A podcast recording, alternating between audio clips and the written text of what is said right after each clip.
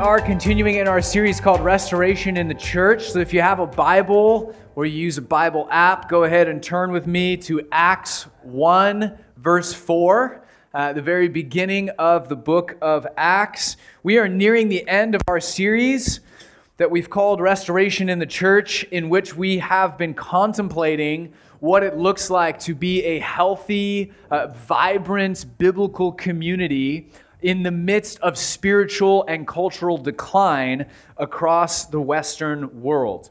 We pick up today in Acts 1, verse 4. And for context, leading up to this passage, Jesus has been put to death on a Roman cross. Uh, because we have the insight of Scripture, we know he was dying for the sins of the world. Uh, and then, after laying in a tomb for several days, he was resurrected uh, by the Father, brought back from the dead. The tomb is empty. He's appeared before the disciples in his resurrected body. And then we read this. This is the very end of Jesus' earthly life and ministry.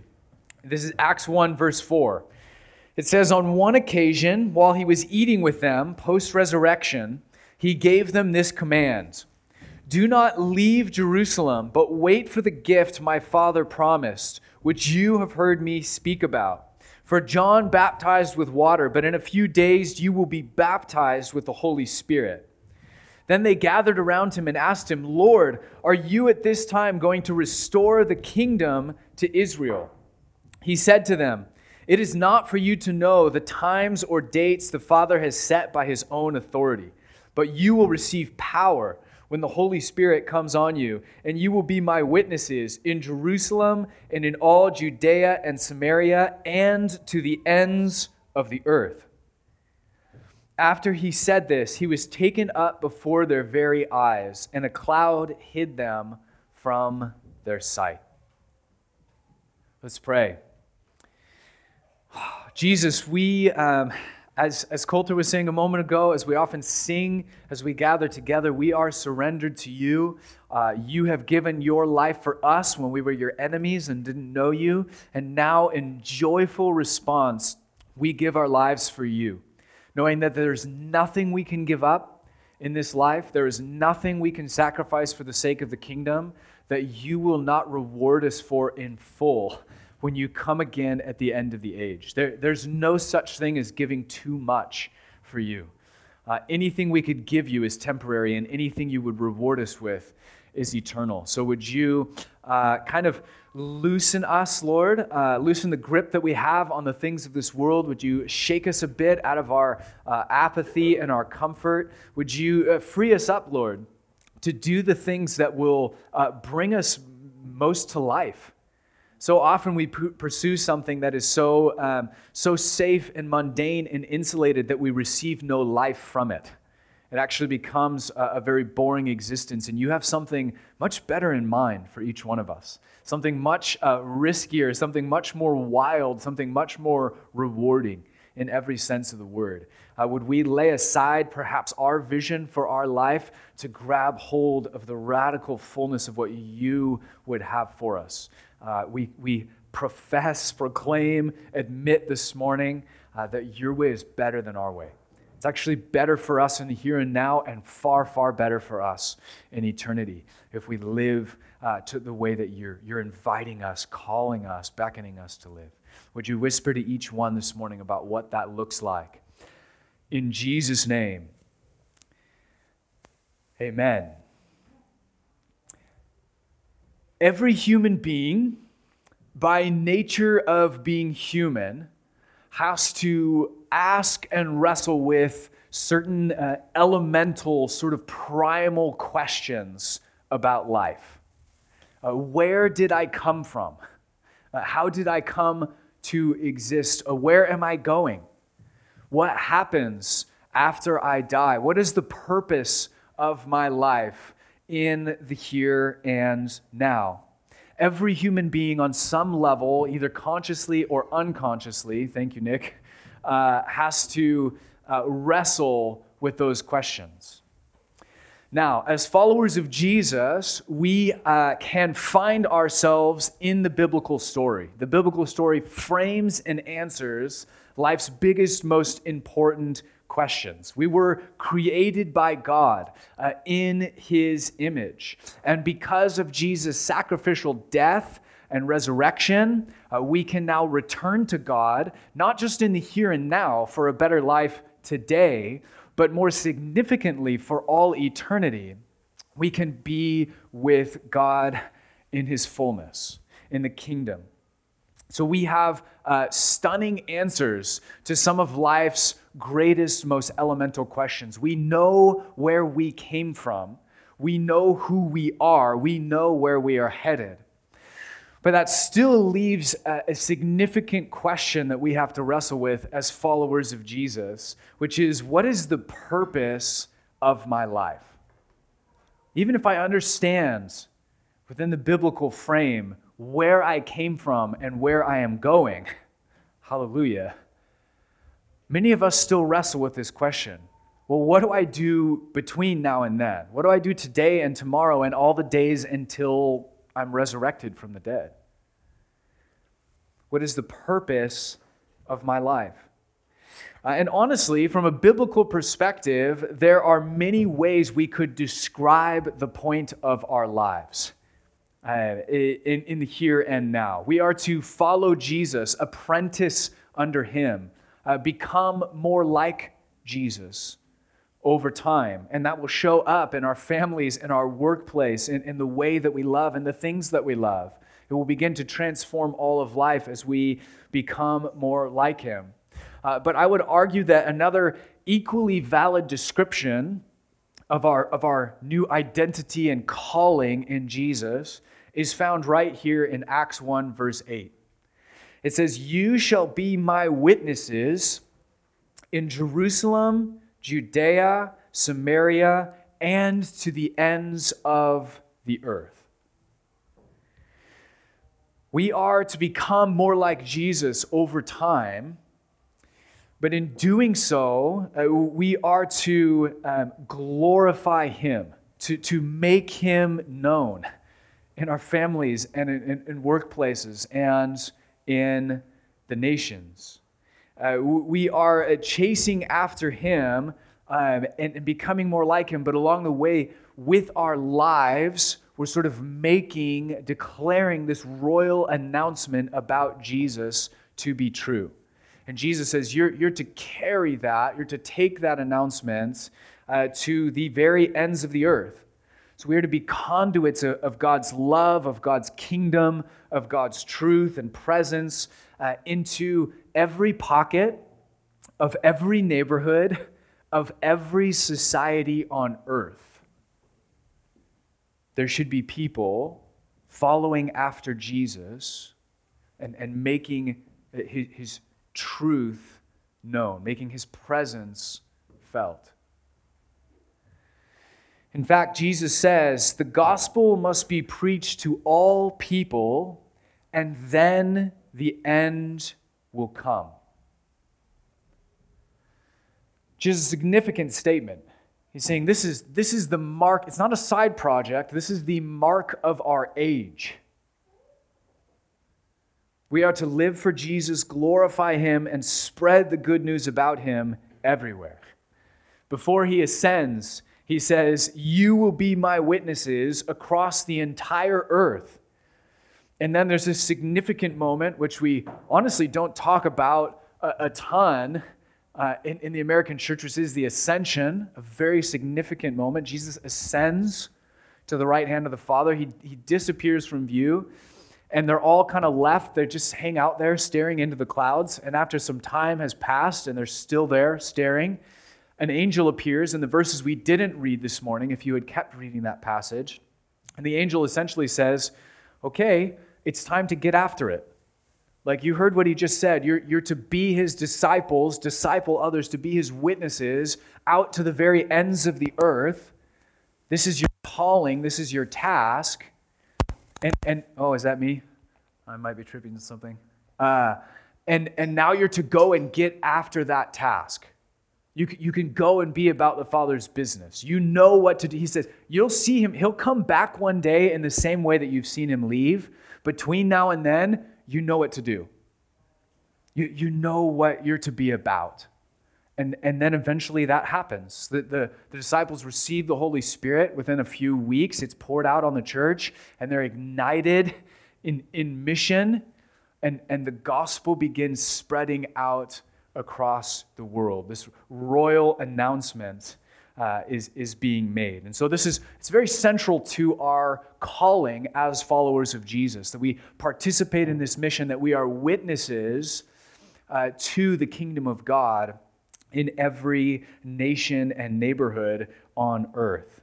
Uh, and this happens in all sorts of contexts, and it's going to look a little bit different for everyone.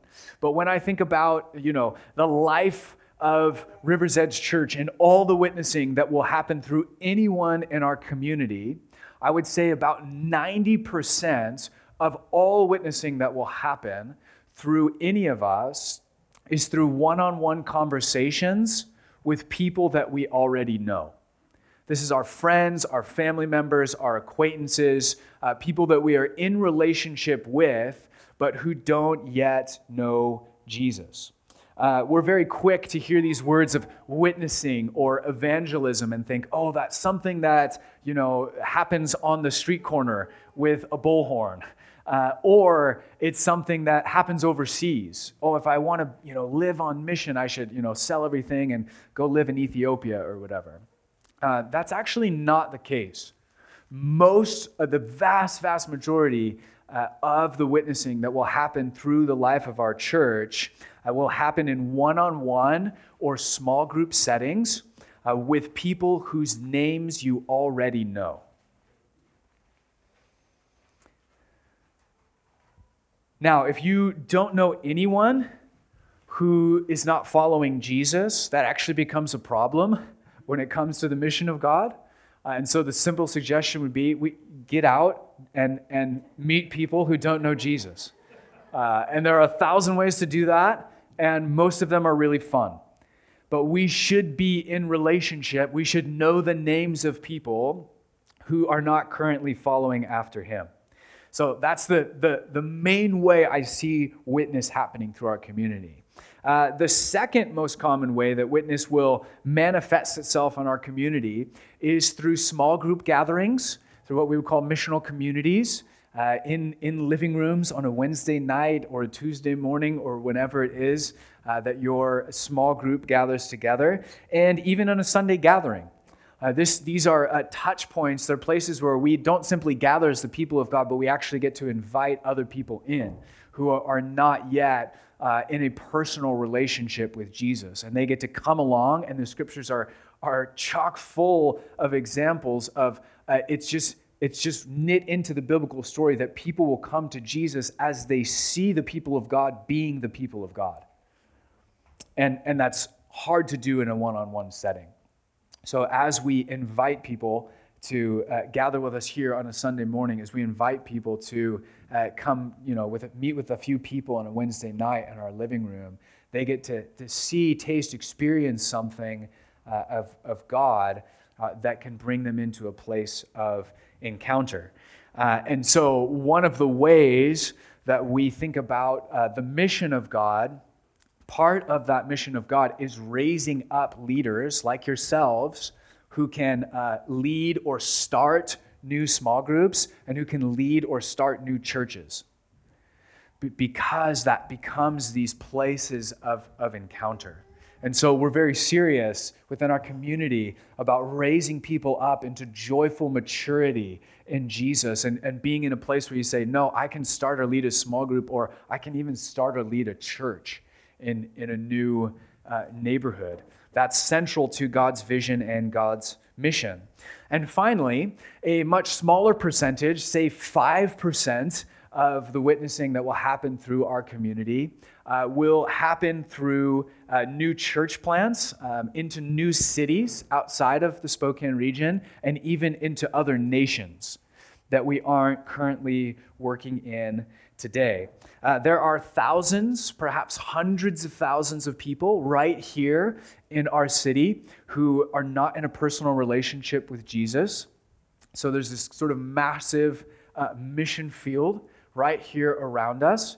Uh, and within our nation, there are millions upon millions of people who don't know Jesus. And within our world, there are billions of people who do not yet know him. Uh, and, and so we have to have within our vision of, of healthy, vibrant church this vision of raising up and sending people out into new neighborhoods and into new cities and into new nations where the gospel isn't currently being proclaimed. Uh, globally speaking, about 40% of the world's population is currently living in, quote, unreached people groups, which means they have essentially zero exposure to the gospel. That's over 3 billion people on our planet who have essentially zero exposure. You think of like millions of, of unsaved people in America, but there's a lot of exposure there along the way. This is people who have like nothing. Like there's no, there's nobody there to provide any exposure to the gospel. So the, the mission of God and the task before his church is enormous massive potential for everyone to be involved in this. Uh, which leads to the next question, which is okay, if we see, if we have a, glimpse of how this witnessing thing might play out uh, here and abroad, how are we supposed to do this? Like if you say, oh, I get it, I see this tiny glimpse of, of the mission of God, I want to be a part of that. The next question is how? How would you go about doing that? And Jesus is very clear uh, that it involves the Holy Spirit. In fact, uh, the Holy Spirit is so central to our witness and our participation in the mission of God that Jesus literally tells his disciples to wait until they have the Holy Spirit.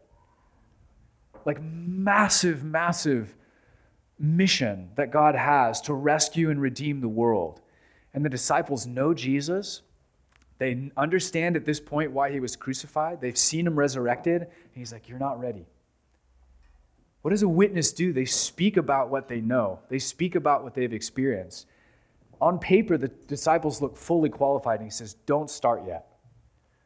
You, you might do more harm than good. Just wait, wait for the Holy Spirit.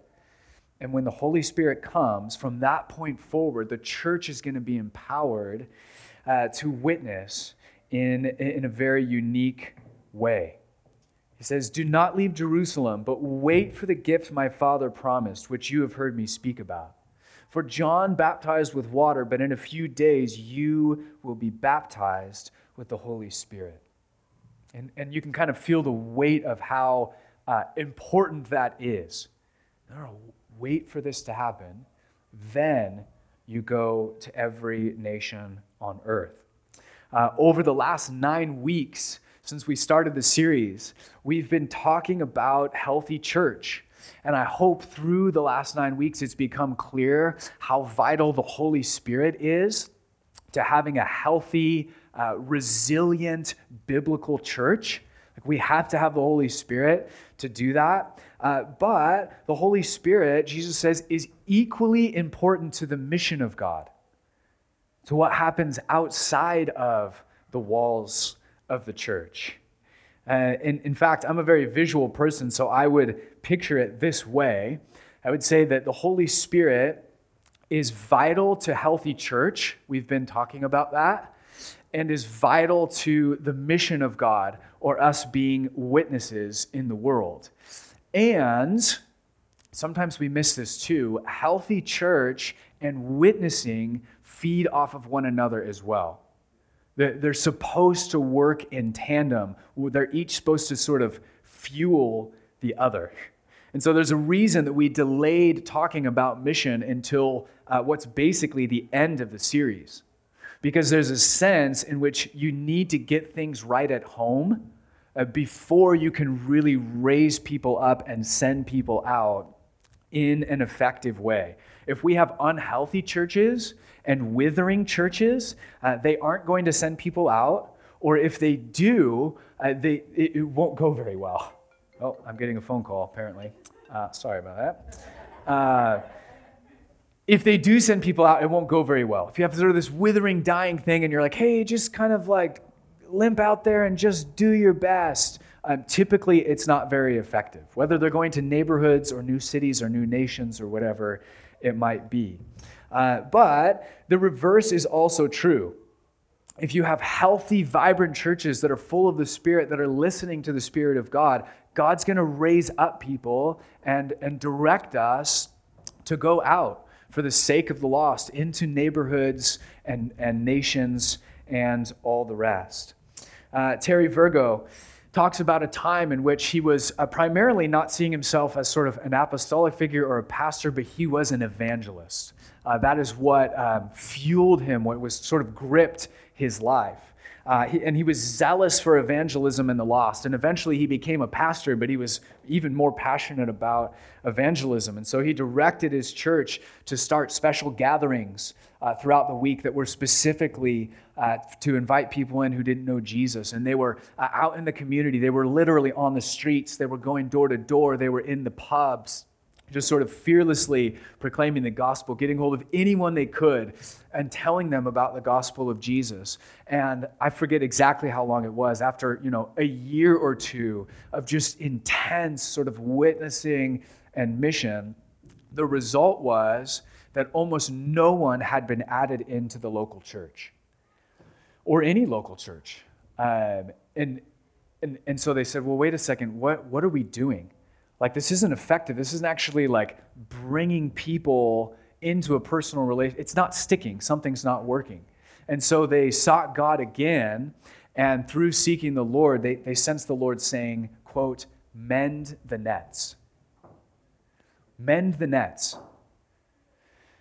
Meaning, like, you, you, you have to have a healthy church at home. You have to be sort of, when you're firing all, on all cylinders at home, it's a lot more natural for people to be sort of knit into that. build healthy church first, and evangelism will follow. Out of healthy church, um, if you've got, to use that analogy, if you've got a net full of holes, then you can try and go out and catch as much as you want, and it's going to drain back out into the culture if things aren't right at home. Uh, and this is, what, this is what he said as he was contemplating that. He says, As an evangelist, I saw that evangelism, or sharing your faith with others, was not the biggest problem of the church.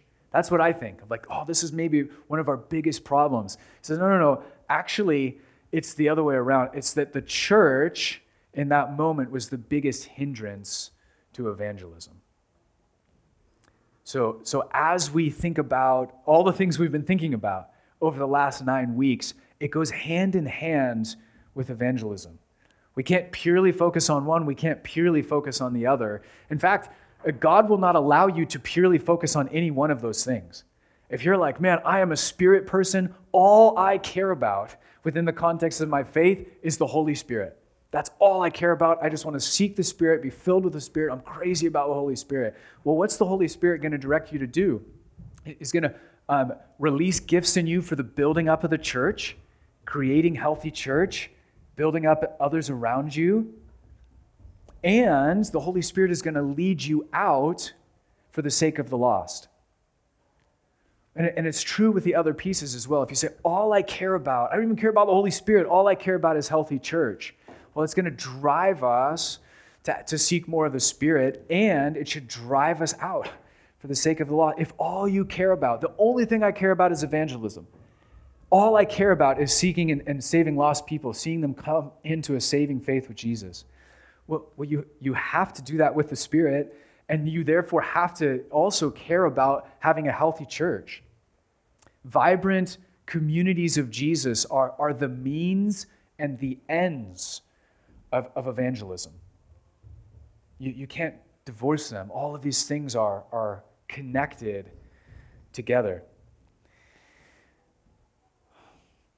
If things aren't healthy at home, then reaching the lost culture around us or lost nations across the ocean is, is going to be really, really difficult. Like, if things aren't functioning well here, it's really hard to have people flourishing and raised up and sent out for those purposes. Uh, but the reverse is also true. If we're, if we're just if we're seeking the Spirit and we're um, build, thinking about healthy, vibrant biblical church, then, then evangelism, witnessing is going to be a part of that.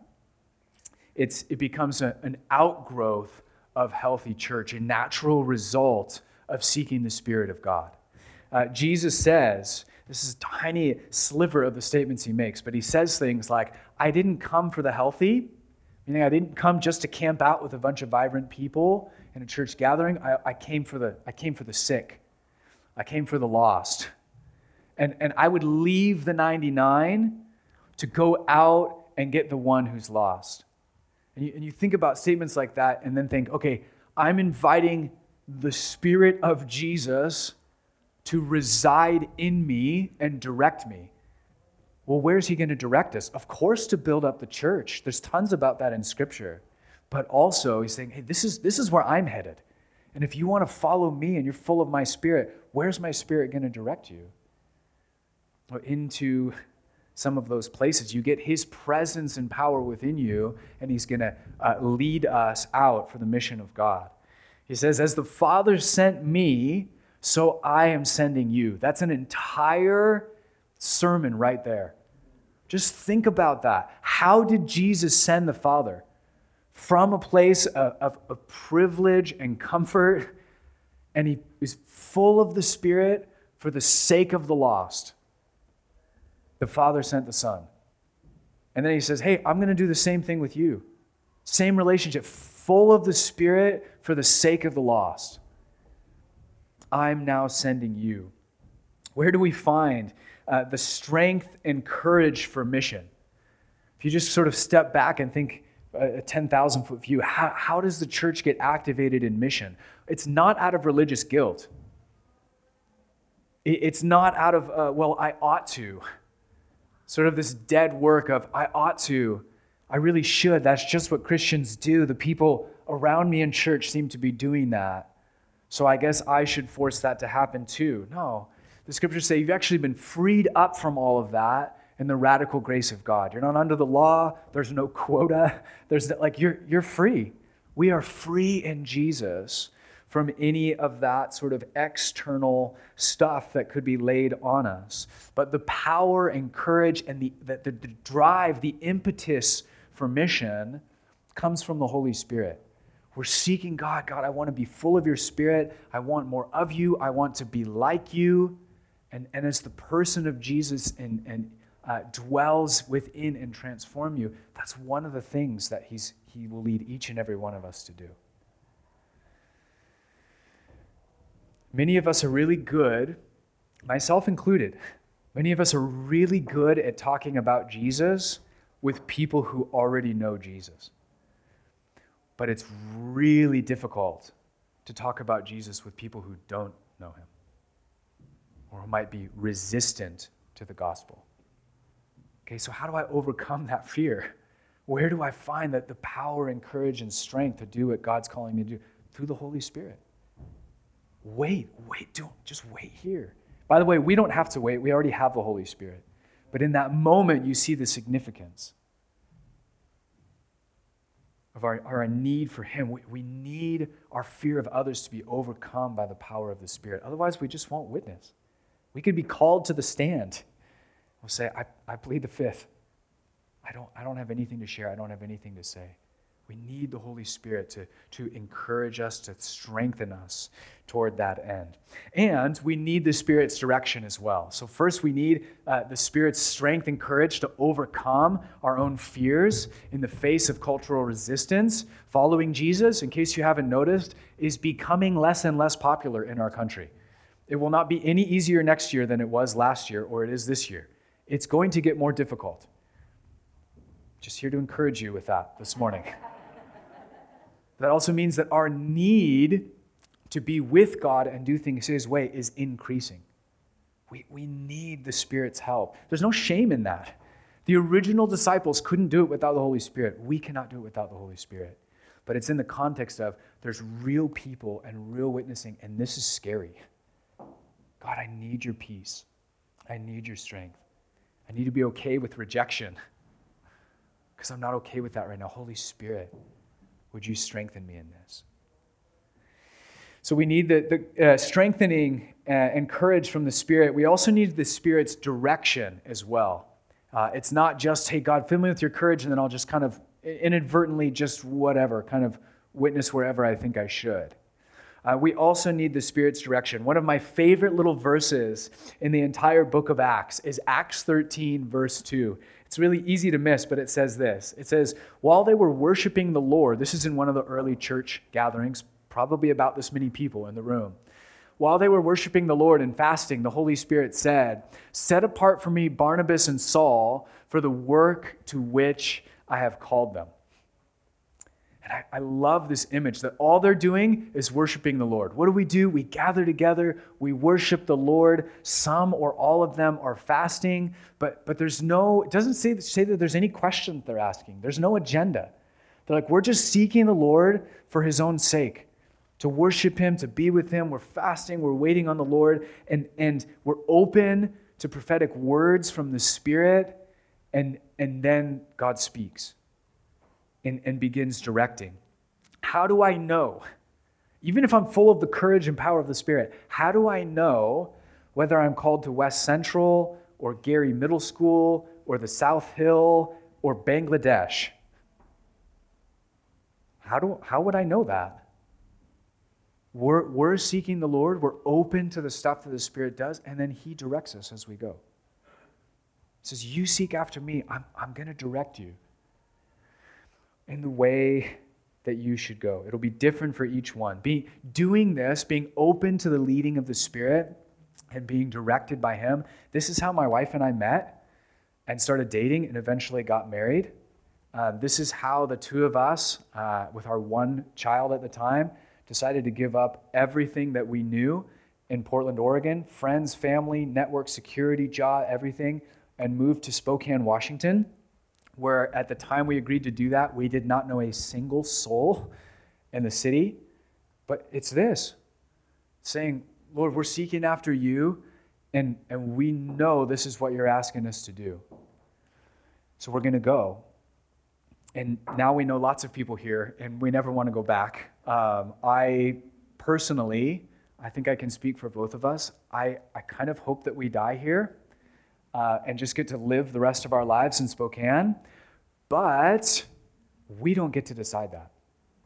Our lives are not our own. We, we are surrendered in such a way that if God says, give up the home that you love and, and the close friendships that you have here and the role that you play at the church and move to Indonesia, and we know that it's God, we're going to go. We will do that. That, that's what it means to be a disciple of Jesus. We're seeking you, we're fasting. We don't have any inkling that that's the case, but if that comes, we will go. There, there's an enormous task of the mission of God right here in our city. In our, by the way, uh, this, this city and this nation uh, are quickly becoming one of the most important mission fields on earth. Millions of people are leaving the faith every year. Uh, I, and, and while faith around the world in Jesus is exploding at an unprecedented rate. Just as an encouragement, um, there have never been more followers of Jesus in the world than there are today. And, and the uh, discipleship movement that is following Jesus has never grown as quickly as it has um, over these last few decades. We're living in a really beautiful time in human history where, on the mission of God, global scale, the gospel is exploding around the world. But ironically, it is not doing that in the United States or Western Europe or Australia, what we would call the Western world. It's doing the opposite. It's waning. They will be sending missionaries to us. There will be missionaries coming here from the places that we think of as the, uh, from West Africa, from rural China, they, they will eventually send people here to tell a bunch of people who don't know the gospel about Jesus. So, so don't downplay the city that God has placed us in or the nation that God has placed us in. It's a difficult place to follow Jesus. It's becoming more difficult, but it is vitally important to follow him and live on the mission of God in this place. You do not have to go overseas unless he calls you, and then you should go.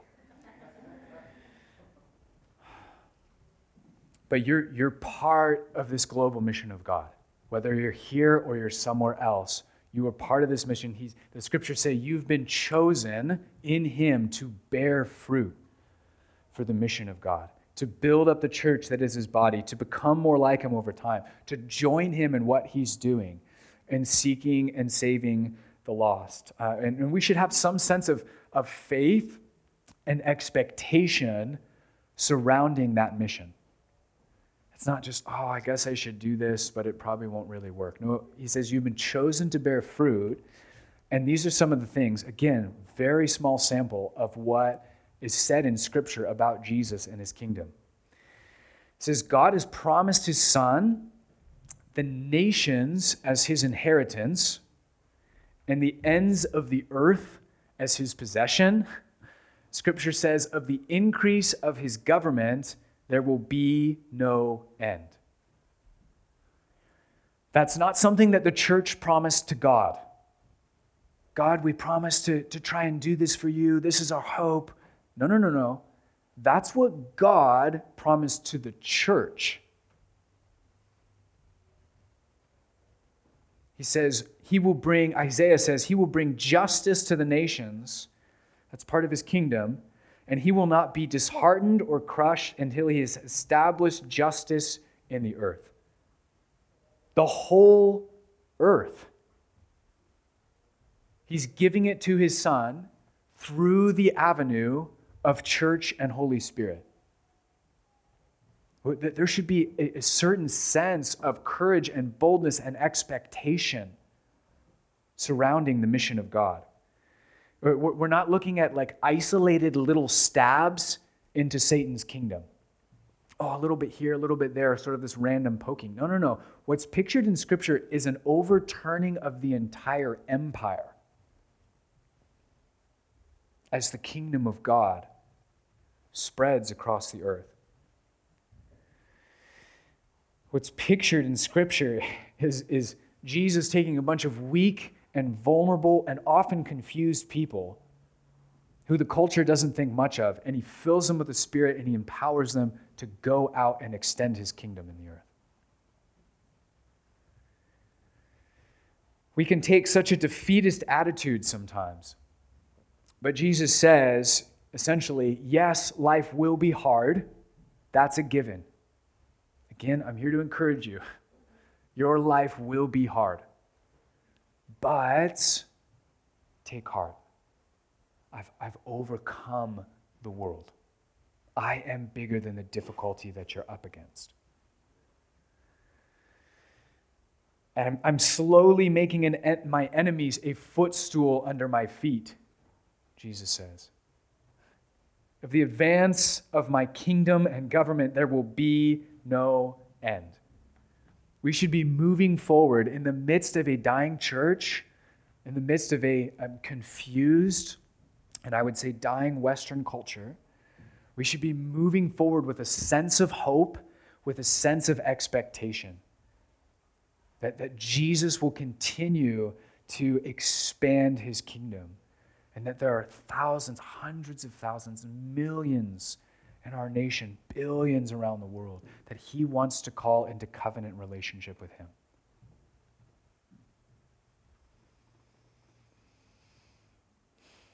The gospel must be preached to all people, Jesus says, in all nations, and then the end will come.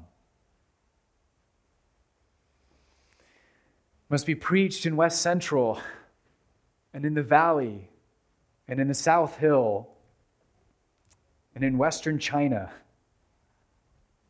and, and to thousands upon thousands of people groups who have never heard his name. And then the end will come.